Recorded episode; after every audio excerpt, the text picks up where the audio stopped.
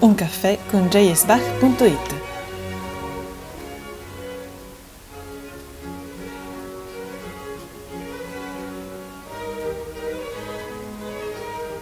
Conducono Chiara Bertoglio e Maria Borghesi. Benvenuti a questa nuova puntata di Un caffè con jsbach.it. Come sempre, Chiara Bertoglio ed io, Maria Borghesi, siamo felici di poter prendere un caffè a nome di Bach, in compagnia di musicisti e musicologi italiani e non, che hanno dedicato la loro attività a studiare e diffondere la musica di Bach. Oggi pomeriggio siamo estremamente onorate di poter incontrare un'amica, una collega e una maestra che ha fortemente influenzato l'attività mia e di Chiara. Oggi è qui con noi la musicologa inglese Ruth Tetlow, fondatrice del Bach Network. Therefore, we'll chat with her in English, and we hope that our audience will enjoy our first coffee time with an international guest. We are particularly honored and glad to welcome her today for a number of reasons. Ruth is a great friend of us both and a person who has always encouraged our undertakings, our research, and our projects, giving us useful and friendly feedback. But she is also one of the leading Bach scholars worldwide the author of several award-winning books published by Cambridge University Press, and currently a fellow at the Swedish Collegium for Advanced Study. She is a visiting research fellow at Uppsala University and the chair of the Bach Network Council. Her research has obtained, among several other prizes, the Choice Award for an outstanding academic title in 2016, won for her book on Bach's numbers. Ruth is also an excellent clarinet player and we are told an enthusiastic gardener. Wow. So welcome once more, Ruth, and thank you for accepting us, our invitation. We would like to um, start by asking you a personal question. Your musical and scholarly activity is deeply inspired by the figure of Bach. So, would you like to share with us a particularly cherished memory linked to Bach's music? I would love to. And first of all, I want to thank the two of you for inviting me because it really cheers up a cold, uh, cold afternoon. So thank you very much for inviting Our pleasure. me to Italian coffee time. So yes, which a particularly cherished piece of music by Bach? Well, I'm going to say two, if that's all right, if that's not cheating. First of all, one has got historical, um, very historical connections for me, and that's the cantata Gottes Zeit ist die allerbeste Zeit. God's time is the very best time. Um, I first met it. Um, it was introduced in a lecture, actually, uh, given by my husband, although I had no idea at the time. I was very young. I had no idea at the time he would end up being my husband. So it's the first time I heard it. Um, and then I fell in love with it because there were the wonderful uh, Leonhardt Core recordings in the 1970s, and with these beautiful, pure boy soprano voices.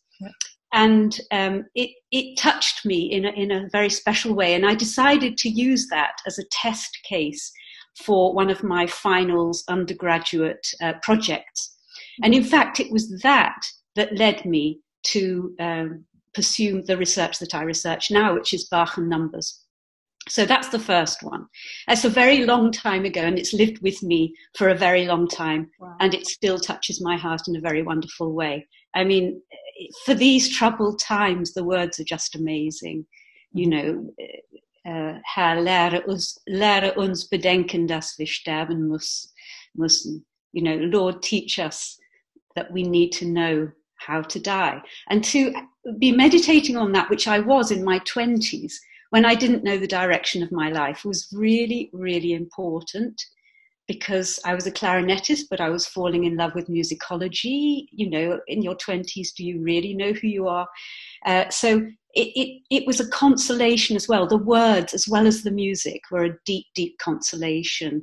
And the joy of that opening, God's time is the very best time, is it, it's perennial, isn't it? And and the the mixture of the joy and the deep, deep wisdom about life and death that that's lived with me all the time. I don't listen to it very often, but it's there deep in my heart. That's the first piece. And the second piece, I just have to say, the um, it, it's a performance. It was that performance that many of us heard on Good Friday this year mm-hmm. that touched wow. the heart of so many. The, the St. John Passion, sung by uh, one soloist who sang all the parts, the vulnerability, the humanity, the humility, the pain, everything came out. And it took me to the crucifixion in a way that I've never been taken before. And I wept and wept and I think many, many people did. It was one of those performances that it wasn't just Bach's music, it was the occasion, it was the world situation, it was the suffering that the whole community has been going through. And uh, it was a catharsis, but it was also a I don't know whether it was a joy. I don't know whether it was a joy, but it was it was humbling because one felt one was part of it as well.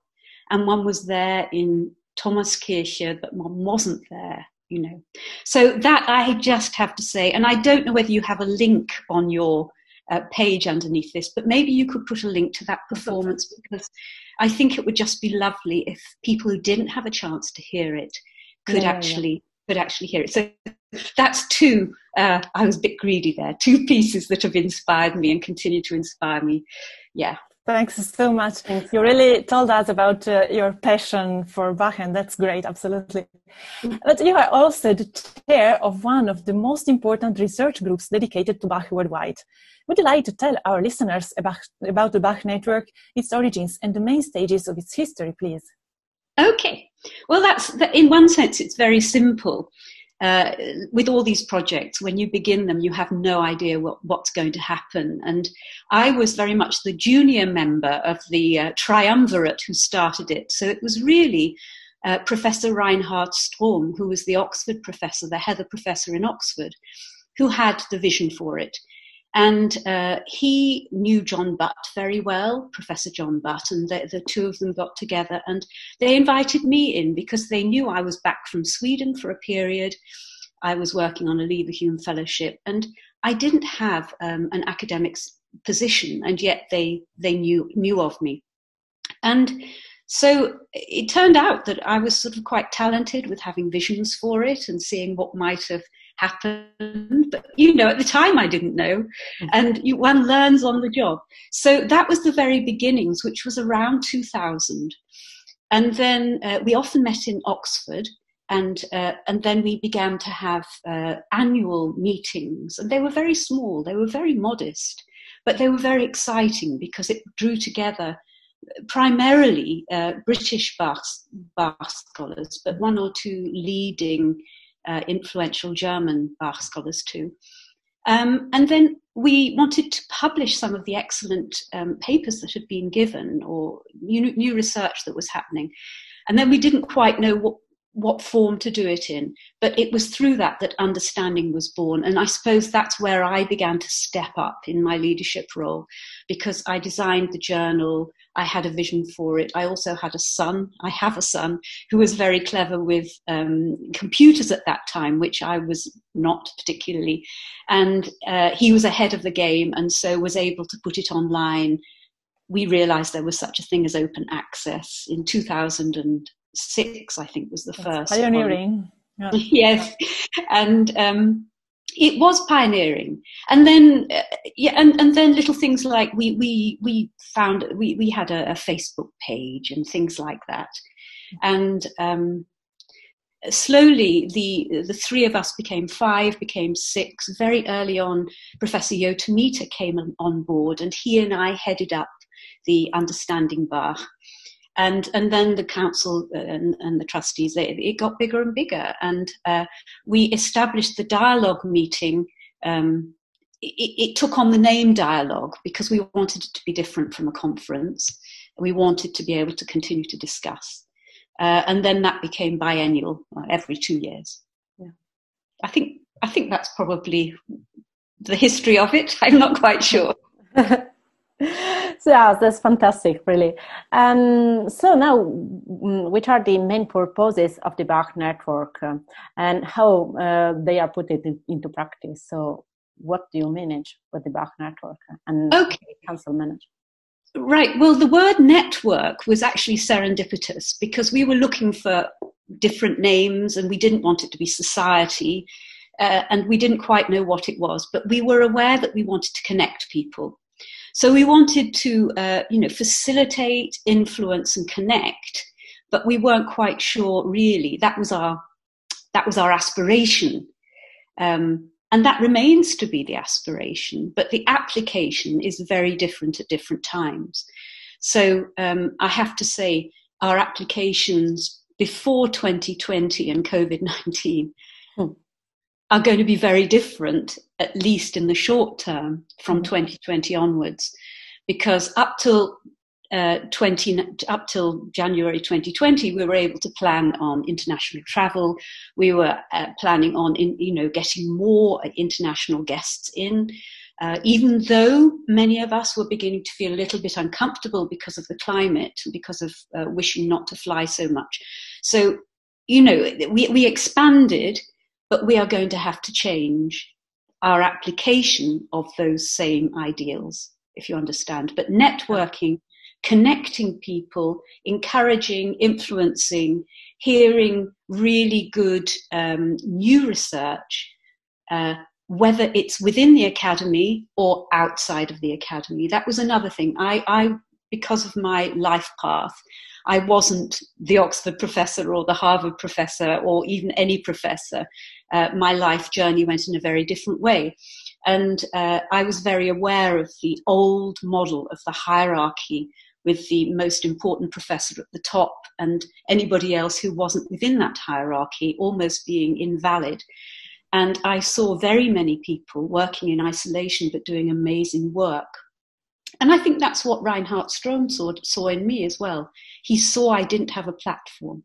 So, what we try to do is give a platform to people who are working honestly and well and making new discoveries. We welcome a vast diversity of people in, in and uh, we have a lot of, we, we love lots of people through it. we, we really have a loving and kind network. I have to say, I think that the kindness and the acceptance uh, is one of the things that marks uh, what we do. I hope. Anyway, you two are there, and that adds to the kindness and the acceptance. yeah, in fact, we are just two of the many young scholars who have enormously profited from the friendly, positive, and encouraging climate of the Bach Network Dialogue meetings. And would you like to explain why and how these meetings stand out in the context of other scholarly conferences? Well, I think I alluded to that with the hierarchy. Yeah. Um, but also, we, we've very consciously tried to make time for people to get to know each other. Because in what has been tradi- what have been traditional conferences, they've been very very crowded uh, timetables, very very crowded schedules, and you hardly had time to meet your friends and nor very often with, for example, a 20 minute or 22 minute talk and time for two or three questions that were very often hampered by the fact that one or two people would ask something that really wasn't to the point. Mm-hmm. So, what we've tried to do in our dialogue meeting is to um, have much more time for discussion, much more time over coffees and teas and, and meals and free time without any anxieties, yeah. so that we really can get to know each other and, and uh, encourage each other. Yeah, that is and now we would like to ask you about your current research. Uh, what, mm, um, what are you presently working on? And would you like to share some of your plans for the future with us? Well, as we've all known these last few months, we can't really make any plans. yeah, Asked me this in January, I would have given you a very, very clear answer. Uh, now I have to say, God willing, this is the way it's going. Um, so I am working uh, to try and find an answer on the relationship between uh, proportional structuring and form and how it affects the emotions, and whether Bach intended that, and if later composers intended that. Uh, I am aiming before the before the middle of June to write one chapter and a book proposal on that theme. Wow. And I was aiming to continue this in Cambridge in the autumn. We just don't know what's going to happen. so that is, I'm currently, that's where I am at the moment when I'm not being distracted um, or feeling sad. There are days when one feels sad, and there are days when one feels distracted, and there are days when one really can work very efficiently. Um, so it's not what I'm accustomed to. I don't know what I'm accustomed to. So uh, yeah, so that's that's the plans. Um, did you ask what are the plans for Bach Network? I can't remember whether you asked well, that. Maybe yeah. We didn't also. ask, but uh, it's interesting. well, again, I would say the same, a similar answer. We we knew what we were going to do if we'd have asked in January. Uh, we knew that we were going to appear in June, this June, like uh, in two months' time. Uh, we were going to be presenting uh, a wonderful three-hour Bach Network in Dialogue meeting at the um, the big Bach Fest in Leipzig, but that had to be postponed. All being well, it will appear in some form in 2020, 2022, um, meaning the the Bach We Are Family Bach Fest. Um, and then we were presenting quite a few uh, papers at the biennial Baroque conference in Birmingham. That too has been postponed, although only by one year. And then we currently have our plans and we have booked or reserved a time at Madingley Hall again for our next dialogue meeting in July 2021. Um, and we're just watching and waiting for the vaccine, I think. yeah. Well, Ruth, uh, that's that's exciting. We really hope that some of these plans will come to reality. We are looking forward to it, actually. And uh, just one final question, uh, asking you as a friend, as a scholar, and as the chair of the Bach Network, what do you expect from jsbach.it, and what do you wish for our young association? Okay, well, again, if you'd have asked me in January. you now. So I think the principles are the same. It has to be authentic. Mm-hmm. It should not copy a model. You should not be looking up to old models. You should be finding something that is genuinely growing from who you are and from the needs that you see in it in Italy. And um, who knows, your unique perspective uh, may be inspiring for Bach Network. You know, and hopefully we can all think up new um, new ways, new models that are then going to lead on to um, new well new forms of networking, new forms of encouraging, and um, one thing that I really hold dear um, in to in in Bach Network is that we're not very hierarchical. And I long for that for you as well. I know it's very difficult when you're younger scholars. And um, one is accustomed to always looking up uh, and seeing the hierarchy. But I do think that one of the most um, liberating things for us, and that again was probably due to thanks to uh, Reinhard Strohm and John Butt, is that they they didn't stand on hierarchy. They enabled and facilitated, you know, a female, which was great, at a time when it was very male dominated and very hierarchical. They enabled that and we ran with it. And um, for as long as I'm going to be around, I'd like it to be non hierarchical with great respect for anybody, regardless. Um, in every in every way so i long for you that you are able to do it without too much hierarchy um, i know that there are cultural differences and cultural expectations and uh, for us working in English, it was quite easy not to have to use professorial uh, titles and things. We can do without it. And I know that different cultures require different forms. Mm-hmm. Um, but the principle remains, I think yeah that's what i see. And i'm excited for you and i'm hoping you're going to turn up ideas that we can we can say yes we'll do that too. That will be lovely. Thank you ruth. Uh, i think that uh, what uh, Strohm and Butt did for you you are doing for us uh, we are really great. Yeah, yeah. yeah that's so we are really thankful for your time for chatting with us uh, and uh, for your kindness as always. And thanks for having me with us today Well, thank you very much for inviting me, and um, I look forward to more coffee times and some maybe one in Leipzig in two years' time. Wow, hopefully. Speriamo e ringraziamo così Ruth e tutti gli ascoltatori che ci stanno seguendo e auguriamo a tutti un buon caffè con jsbach.it. Grazie Ruth.